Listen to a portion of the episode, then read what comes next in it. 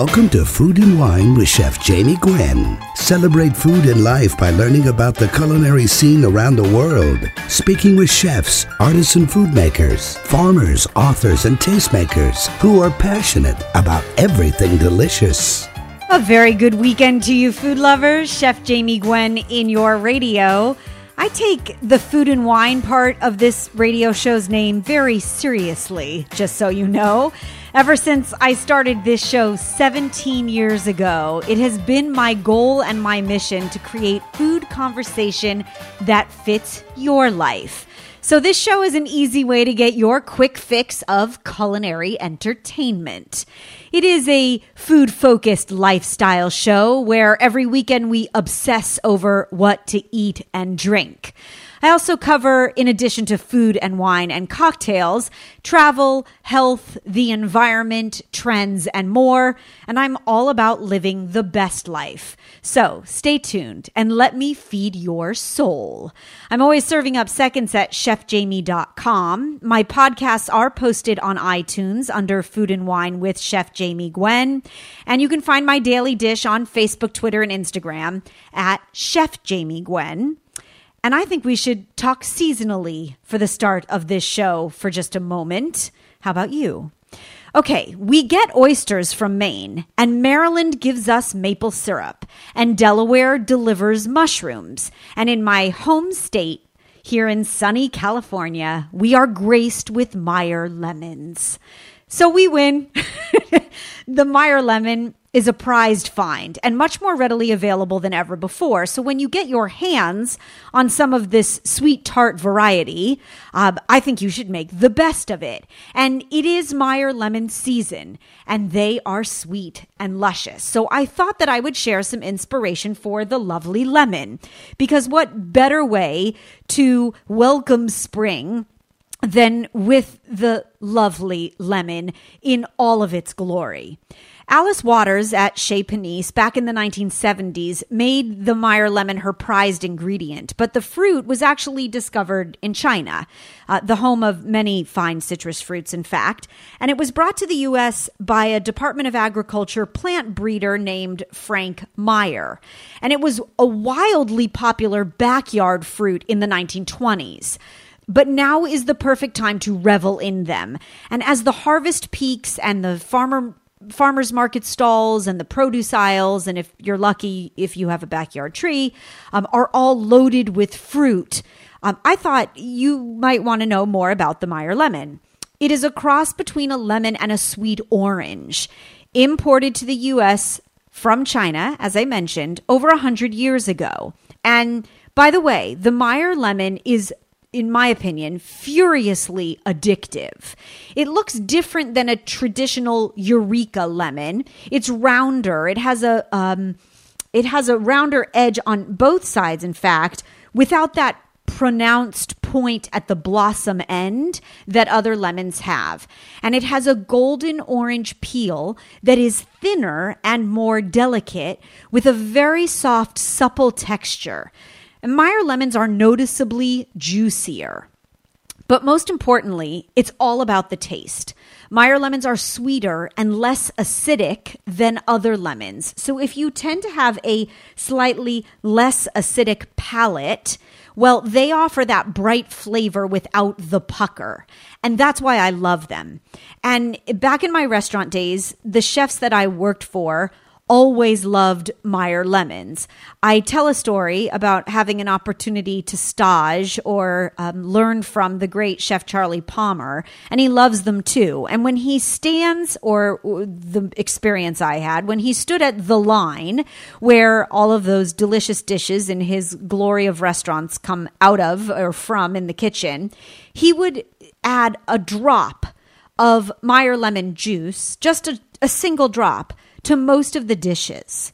It added that, as the French say, je ne sais quoi. Uh, once you bit into whatever it was, that bite of uh, beautiful fish or the pasta dish, there was a freshness to it that you couldn't put your finger on, but it was his sort of secret ingredient that he kept in his arsenal. Um, and from what I understand, he still does it today. I saw him a couple of years ago at Pigs and Pinot, his big piggy event, and I asked him, Chef, do you, do you still do the drop a lemon trick? And he put his finger up to his mouth and said, Shh, don't tell. And so I've ruined that, uh, but I know that he would be proud. Uh, the juice and the peel of a Meyer lemon is beautifully floral and it's sweet. And so you want to use the entire lemon. You can actually dry the peel and grind it in your spice grinder, and then you can savor the season. You could squeeze the juice and freeze it in ice cube molds so that you always have it on hand. And when it comes to storing Meyer lemons, because the peel is thinner and more delicate, you want to keep them refrigerated. They don't have the same shelf life that a Eureka lemon does, say, left on the counter. I put them in a plastic bag and I keep them in the fridge and they'll last a good amount of time. Now, if you happen to have a Meyer lemon tree and you have them in abundance, then you make lemonade and you could freeze that too. Um, or you call me because I want to share your bounty. And then, since the lemon is a workhorse, there are lots of practical applications that you can use it for as well. Yes, of course, you squeeze it over sauteed fillets of your favorite fish or especially over fried fish. I love a Meyer lemon. So good. I actually like to caramelize the lemons that I use for squeezing over a dish by cutting a lemon in half and placing it cut side down in a hot saute pan. I do this on the grill during the summer season as well. The cut side turns golden and it gets a little bit of caramelization and the flavor is paramount that way. You get a little smokiness, um, a burst of flavor offset with the tart bite. And Oh, I don't know. It's just so delicious. You could always zest the lemons before you juice them and then add that chopped zest to a compound butter or on top of your yogurt or berries for breakfast or dessert. And then Meyer lemons are especially wonderful at keeping apples or avocados from browning.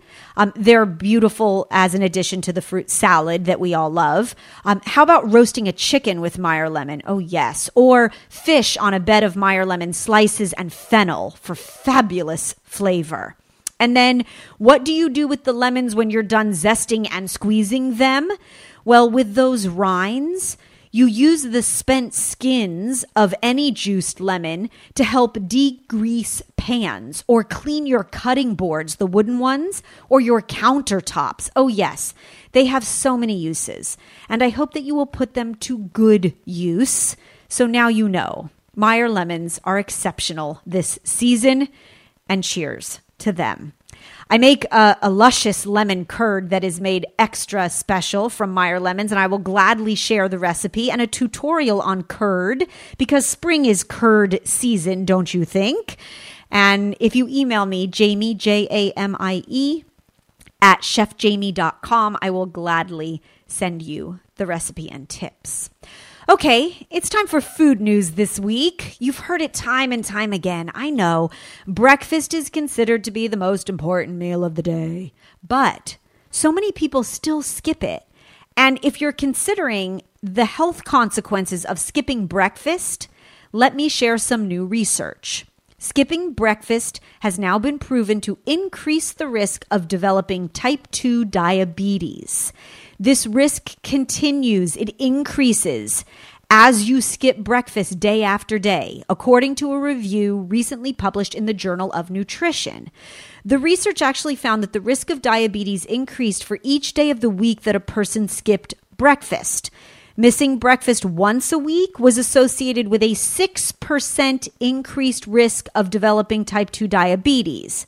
And the number skyrocketed from there, with those who skip breakfast four to five days a week, with a 55% increased risk for type 2 diabetes. So, long story short, make oatmeal or an egg or eat some fruit because studies prove that you will be better for it. And I think it's always a good reminder.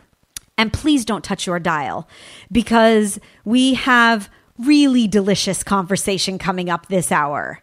Up next, Chef Edward Lee has stopped by.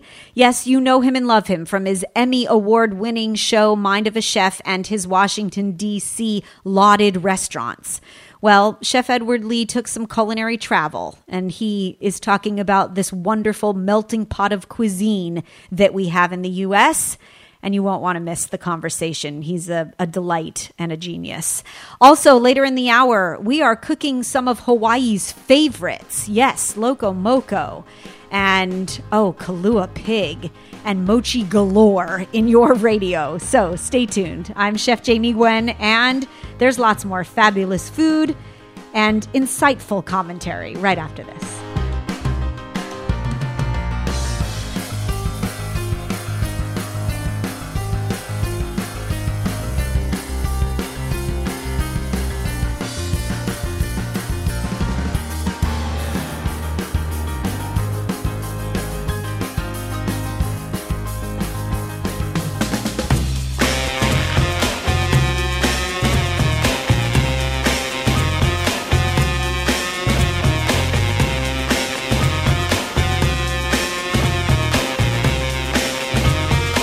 Welcome back, Chef Jamie Gwen in your radio. We do have the greatest culinary thinkers on this show. And you know Chef Edward Lee from his Emmy nominated TV show, Mind of a Chef.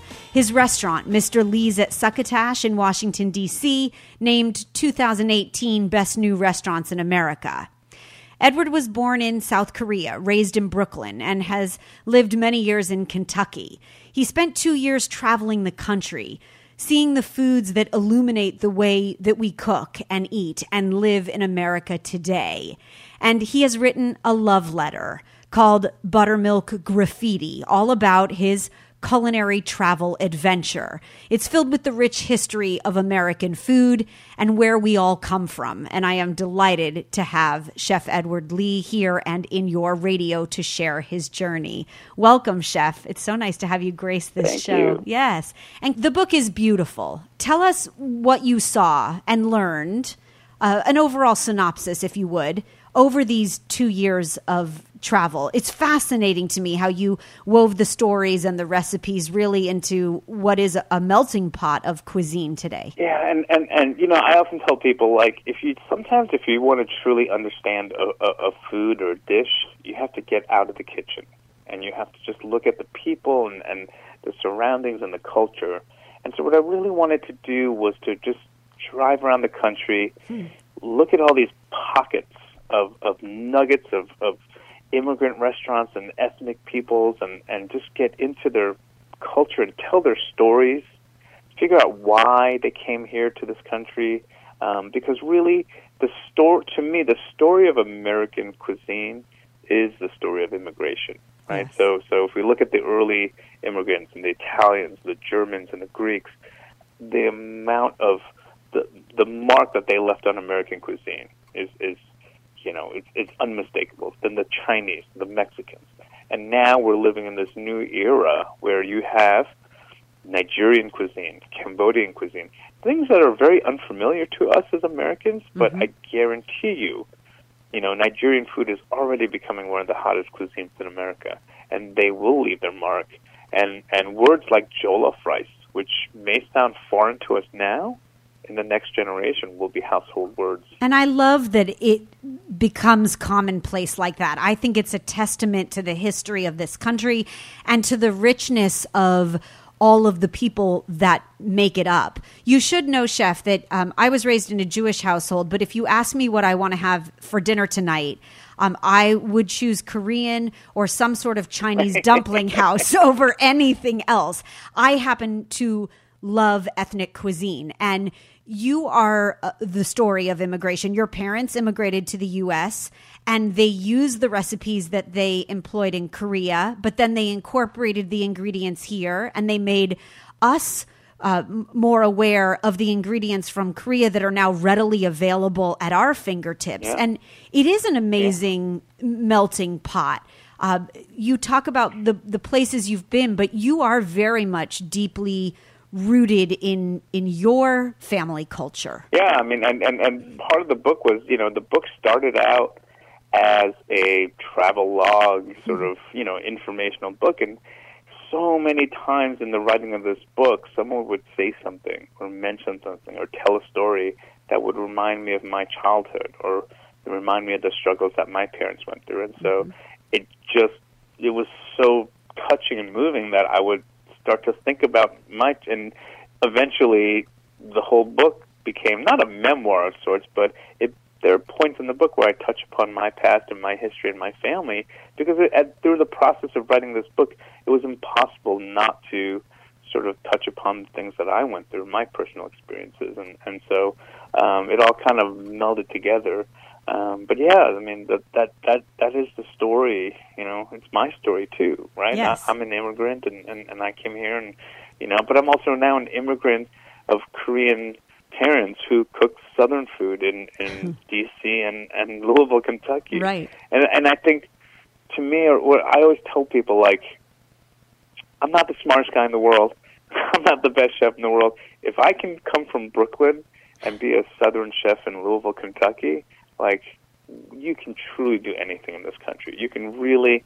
What I love so much about this place is that you can reinvent yourself and you mm-hmm. can do whatever you want. You know, you don't you're not imprisoned by the identity that you were born into. Um, you can really explore, and, and, and if anything, I want people to just go out there and explore. Mm. And, and through exploration, through adventures, um, you get to know about other cultures and learn about other cuisines. But the more you learn about them, I really do think the more you learn about yourself. And that's what I loved about reading your book, and I'm about three quarters of the way through, but it is an homage to those that have come here and made something of themselves and what the American dream is all about. And you talk about reinvention. It's also the inspiring story of being able to create and recreate your mm-hmm. life and and build upon those family stories. And the families are ever evolving. We talk about your korean heritage and how you've stayed close to that. And then your wife and her german heritage right? Yeah. Uh, and so now there's new influence. And now my daughter is you know it has both. And and yes. it, it, it's a fascinating thing to see uh, and and my wife uh, is in one of the chapters when I explore German food. Yes, I was um, just getting to that. Fascinating to see. Yes, was, you know, she's been in uh, this country for seven generations. Wow. You know, and, hmm. and I've been in this country for one generation. Really. Right. So so that already is a way different uh, uh, look at food, and and you know what I see in, in in my wife and her family is, you know, they're German, but they don't speak German anymore. They hmm. don't travel to Germany. They've lost the, the the rituals and the traditions and the religion. They really don't have anything that's German anymore. No, but, but they still have sauerkraut. I was just going to say that's the last thing. Yes, the, the, the, they they hold on to that so dearly. Oh. And and I always say, listen, my daughter's gonna. I I, I speak somewhat Korean. My daughter's gonna speak less. Her daughter's gonna speak even less but I guarantee you she'll be eating my kimchi recipe. I, yes, because I will pass that on for generations, and, yeah. and and that there's something in that culinary DNA that we need as a link to our history because we have to know. We all want to know where we come from. Of course, and and, and that link is so important. And, and as we, you know, as more generations pass, it actually becomes more important. Yes. to hold on to these old recipes. And I will quote you before I let you go. There's this wonderful line from the book um, and I quote, Food can be a bridge, and the best, most thrilling dishes can result from joining two different worlds. Unquote. I think it is a beautiful read. The book is called Buttermilk oh, Graffiti. My pleasure. The author, Edward Lee. You know Chef, of course, from uh, his well known restaurants, uh, from his uh, television presence, and more. And the book is available now, written by Chef Edward Lee, Buttermilk Graffiti, available on Amazon and in bookstores uh, nationwide. You can follow Chef on social at Chef Edward Lee. I can't wait to pay it forward. I am going to uh, pass you. the book on and share it with another chef, Edward, and we will spread the wealth. Um, kudos to you once again. Thank you. Thank you. Thank A you pleasure. for having me. Uh, I look forward to having you back as the delicious conversation continues. Taking a deeper look into the food world. We'll be right back.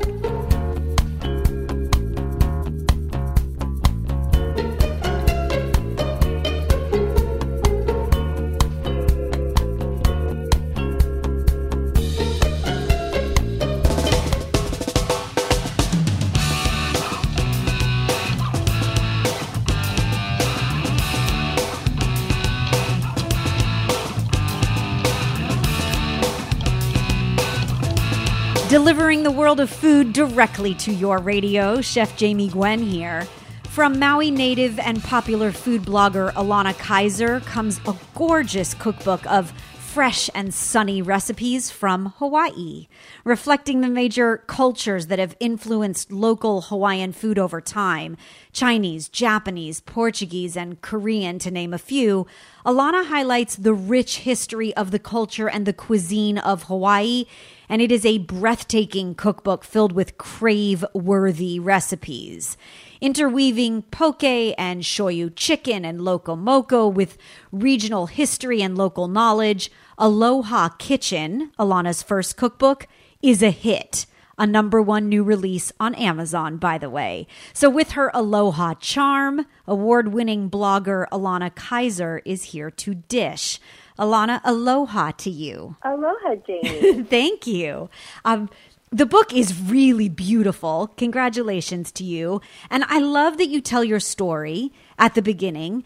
Can you describe the warmth of the word aloha to start, please? Because as you explain, it means many things. It does. It means so much. I mean, aloha has just a full range of meanings. It can mean love and affection, kindness and compassion. There's that mercy and sympathy note. It's also used as a greeting or farewell. So I could say aloha and say hello, or I could say aloha and say goodbye. goodbye, right. And it is used uh, in, interchangeably, but it has a depth to it. When I visit Hawaii and most often Maui, I feel that sort of slower pace and that peacefulness and everyone seems friendly and says aloha and you know, I, I love that feeling. Um, I think that has a lot to do with the cultural influence as well. And if you would talk to us about Hawaiian cuisine and what it's really made up of historically. When we're talking about the food in Hawaii, I like to refer to it as this local Hawaii food. Uh, it is influenced by obviously the Hawaiians, but there are lots of other groups that have influenced our food culture as well. So there are Hawaiians, there's Westerners, the Chinese, Japanese, Portuguese, Koreans, and Filipinos. There are a few other groups that came over, but when I, you know, really dug deep into this book, I felt like these were the groups that I wanted to focus on. And they've all brought something different to make for what I think is a very um, fusion style cuisine, right? Because in a lot of the dishes that you highlight, you can taste from different flavors of that cultural influence, uh, lots of Asian influence, as you alluded to as well. But there's like a, a melding, a melting pot of flavor in a lot of Hawaiian cuisine. You can mix and match, right? Yeah, and I think what's nice is, you know, all these groups, they brought over their own unique flavors and ingredients and dishes. But when we ourselves, you know, local Hawaii people eat these foods, you don't necessarily look at it and say like this is Japanese or Chinese. It's just local. So yeah, th- it's just like this nice. I'd like to call it like a plate lunch, but Yes. yeah, like a melting pot or of sorts. Okay, let's talk the plate lunch, how it came to be. There's something wonderful about a, a, the concept of a plate lunch to me because, Alana, I don't always want my own dish. I want like a bite of yours and a bite of mine and a bite of hers. And so you do get a lot of different tastes in a plate lunch. That is very traditional Hawaiian. Yeah, it's it is this like local food thing that's very special to Hawaii where I'd say it's like the true representation of what that culture is and the diverse population. So, you know, you can get this plate which you've got a protein, you can you can pick chicken katsu, kalua pig, beef stew, the list goes on, or you could pick a couple of those and make it a mixed plate. Then you hmm. have rice. It's usually almost always steamed white rice. It, if if you're feeling healthy, then you can get like a scoop of hapa rice, which would be half brown rice, half white rice. Love it. And then you always have this. I like to I like to call it a mayo-y carbohydrate. Yes. basically, it's just this good mac salad, which is a macaroni salad tossed in in a lot of mayonnaise. Yes, and it tends to be slightly sweet, like my favorite shrimp truck on the way to the hotel from the airport in Maui. uh, what has to be probably one of the best food trucks I've ever been to. Their mac salad tends to skew sweeter, so it's like dessert on the plate with the protein. I love that. Well, that's what's nice about Hawaii in general is like you've got this full range of recipes. They're all these very they're rooted in your history, your family history. And so like one family is like you definitely need the sweetness. The other family is like no, it's just mayonnaise, salt, and macaroni, and Right. that's it. And so I love that you get to pick and choose. Yes, I do too. And then there is a vegetable to ba- for balance, right? Yeah, you know, not everyone's going to put the vegetable on there, but if you are, then you usually get some kind of nice salad, or you've got some pickled vegetable, Mm. like maybe it's kimchi or takuan, which is like a pickled daikon root, or it. namasu. Yes. So you, yeah, you you you could get a little veggie if you want it. Yes. And then you have this wholesome, wonderful plate with which to pick from. And it has all these fabulous flavors. So now you've made me hungry. Let's cook, please.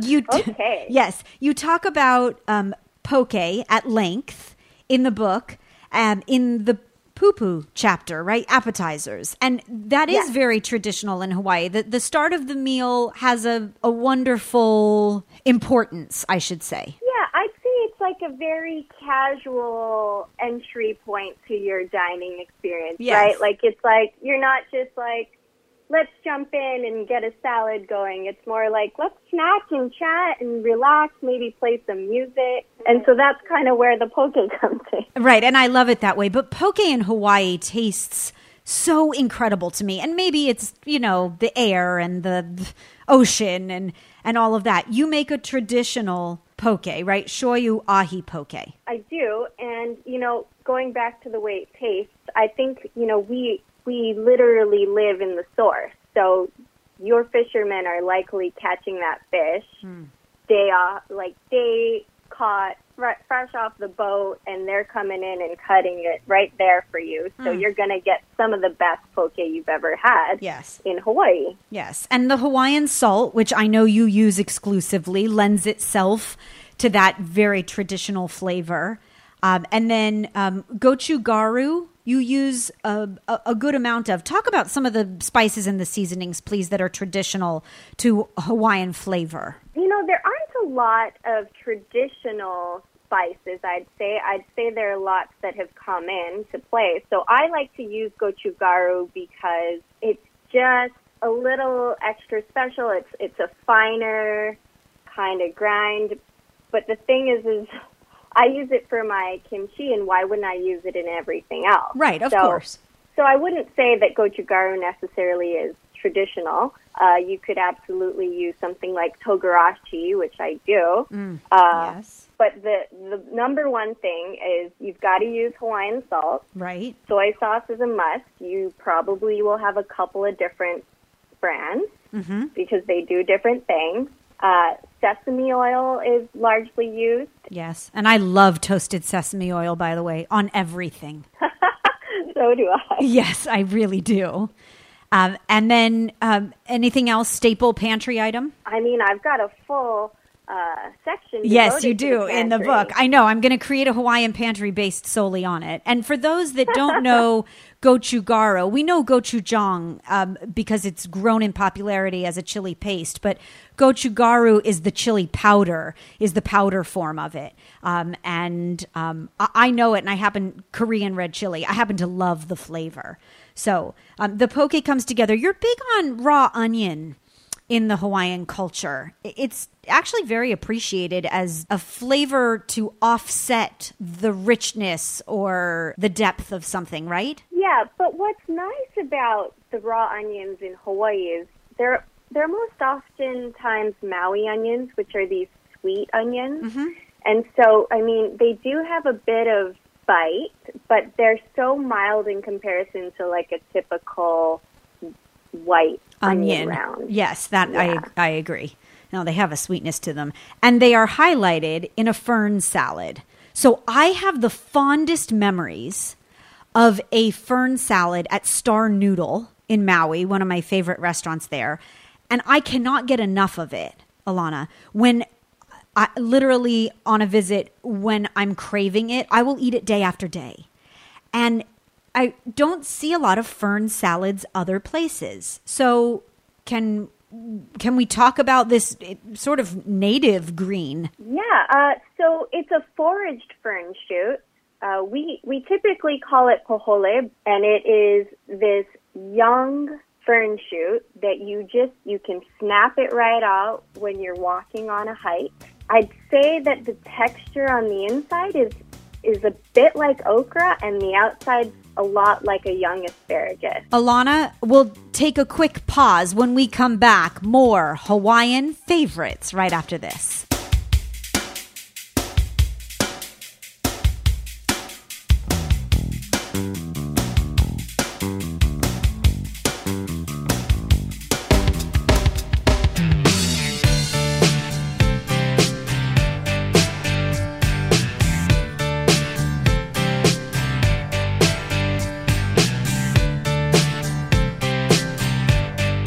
Just tuned in, you're late. Alana Kysar is here, and her first cookbook just released, number one rated on Amazon, called Aloha Kitchen. We are dishing about uh, the beauty of Hawaiian cuisine and its many influences. And we know, Alana, that Hawaii has an affinity for pork, as you say. So Kalua pork seems only appropriate to discuss. And we're very grateful that you created a roasting pan version. By the way, I, I love the magical pit experience, but it's not always doable. Yeah, I mean, I'm not going to ask you to dig a giant pit in your backyard. Thank so you. It might be fun. It might be. It might be. But you've recreated it in a roasting pan, and you really do get the same flavor profile, you say. Yeah, you know, this was one of the most enjoyable recipes for me to develop because once you experience that imu, which is that freshly dug pit, and that whole experience of that pig coming out and all the aromas that are floating around in the air, Mm-hmm. you just want to figure out how to do it in your home. And so that's what I set out to do with this roasting pan. And so you don't need a lot of ingredients, but the thing that I think you absolutely need to try to get are some banana leaves, or if you can't find those, some ti leaves, because they just add that extra layer that you can't quite pinpoint. If you're not adding it, you, you know something's wrong. This is what's missing. I think Kalua pork is like the ultimate weekend project, especially as the weather warms. And at my Asian markets, I can find frozen banana leaves. So it's really very doable. And it's that smoky deliciousness with the fat from the pork that is just out of this world. And I want you to know I intend to make your recipe and I will give you all the credit. Thank you. Yes, of course. Um, okay, we talked about a, a plate lunch earlier, um, and and the concept of a, a, a Hawaiian, you know, mixed plate per se. But shoyu chicken is your favorite, I believe. Is that right? It is one of my favorite plate lunch options. I feel like I couldn't pick a favorite. It's like asking a parent to pick their favorite child. Child. Like it's just impossible. Right, of course. But shoyu chicken is way up there. And the best thing about it is it's so easy to make in your home. Okay, so talk about it's it's an umami bomb, really. It is. It is a massive flavor bomb. Yeah. Shoyu is the first ingredient I list in the in the recipe, and it's just shoyu. You've got some water, obviously, to offset that super strong shoyu flavor. Honey, dark brown sugar. You've got a mm. little ginger, some garlic, onion, and then really, it's that's about all you really need to do a good shoyu chicken, and you just braise it. And what I was surprised by is that it doesn't have three days of marination involved in it. I think, you know, those of us that love to cook, all of us, the idea of such big flavor comes with days of preparation, not with shoyu chicken. No, I mean, you need about an hour in total, and most of that's hands off time, and you've got the best shoyu chicken you've ever had. Yeah. Very impressive. I, I love the idea, and I, I will make that as well. And then before I let you go, um, we have to have dessert, something sweet. um, and I did not know from butter mochi. I know from mochi, but I was fascinated because on the page it looks like a lemon bar, Alana. Uh, you know, it, it looks like a lemon bar. I'd have to tell you though, the texture is very different. Yes. So have you had?